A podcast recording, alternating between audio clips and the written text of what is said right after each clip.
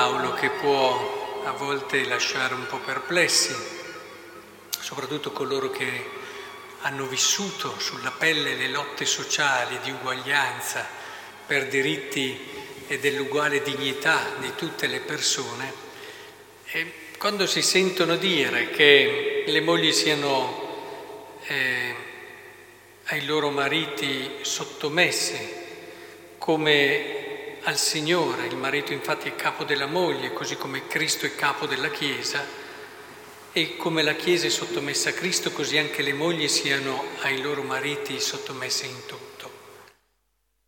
Se ci guardiamo un attimo intorno non è più questa la sensibilità e la cultura, però quello che secondo me è importante che comprendiamo è che il Vangelo va oltre, cioè va al cuore del problema, che non è neanche che io abbia lo stesso diritto e la stessa dignità che hai te.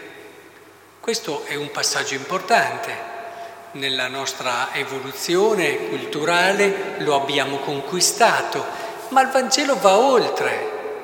Ad esempio fa un attimo riflettere anche San Paolo che quando parla a questo cristiano schiavo gli dice rimani appunto schiavo, fallo bene, obbedisci al tuo padrone e, e dico ma come accetta la schiavitù?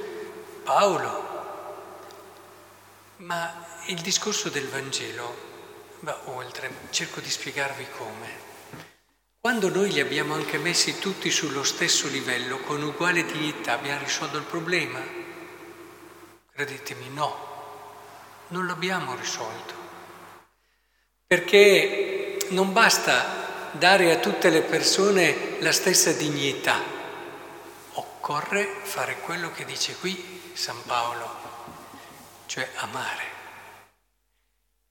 E la storia ce lo insegna.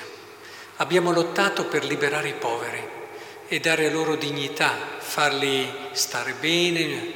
I poveri con le grosse rivoluzioni sono diventati anche loro ricchi fatto quello che hanno fatto sempre i ricchi. Non basta è tirare su una persona, dargli dignità, occorre cambiare dentro, cambiare l'atteggiamento, cambiare lo stile, cambiare il modo di rapportarsi agli altri. E credo che questo sia molto importante perché ci fa vedere come la parola di Dio sia effettivamente un passo avanti per certi aspetti, sempre da guardare, sempre da ascoltare, per poter imparare lo spirito giusto. Continuo allora, e voi mariti amate le vostre mogli. Cioè quando tu metti questo e poi continua, eh, come Cristo ha amato la Chiesa e ha dato se stesso per lei, per renderla santa, purificandola con il lavacro dell'acqua mediante la parola, eccetera, eccetera. Capite che è lì il problema di fondo. Diamo pure la dignità alla donna che è uguale all'uomo, poi è questo che li fa andare d'accordo, è questo che rinnova il mondo, è un passaggio, ma se non gli diamo l'anima cioè voi mariti amate le vostre mogli, cioè è l'amore quello che veramente cambia gli equilibri, è l'amore che può dare la pace, questo amore di chi dà se stesso, come dice qui, ha amato la Chiesa e ha dato se stesso per lei, finché non entrano queste categorie.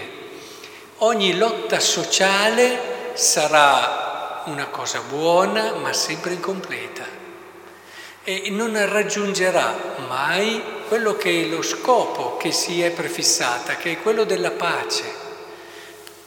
Mettiamoli a un certo livello. Noi come cristiani siamo chiamati ad essere profetici, cioè siamo chiamati a essere, dice, direbbe il Vangelo di oggi, il lievito nel mondo, cioè essere dentro al mondo, operare, collaborare e contribuire alle lotte sociali, al rispetto alla dignità di tutte le persone, a partire dagli ultimi, dai poveri, ma non dimentichiamo mai che siamo chiamati soprattutto a portare l'amore di Cristo nella storia.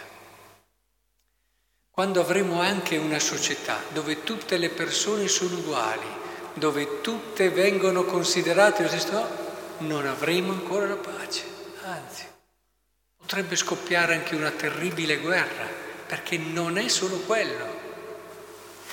Quindi in questo siamo chiamati a essere lievito, proprio come parla qui il regno di Dio. Si può paragonare al lievito che una donna prese e mescolò in tre misure di farina finché non fu tutta lievitata. Che il Signore ci aiuti. Noi possiamo davvero cambiare la storia, anche se non partecipiamo a nessuna grande rivoluzione, perché, inizi- perché possiamo operare la più grande rivoluzione di questo mondo, che l'ha operata Cristo, è quello di amare l'altro fino a dare se stesso per l'altro, che lo abbiamo visto domenica, mettersi sotto, tra virgolette, nel senso dell'umiltà, all'ultimo posto dove si vede molto meglio. Ci avete mai badato? Se ci si mette davanti in chiesa eh, si vede solo un po', ma se ci mettiamo in fondo vediamo tutto. Ma questo vale anche per la vita. Se noi stiamo davanti vedremo solo una parte della realtà, perché l'orgoglio non ci permette di vederla tutta.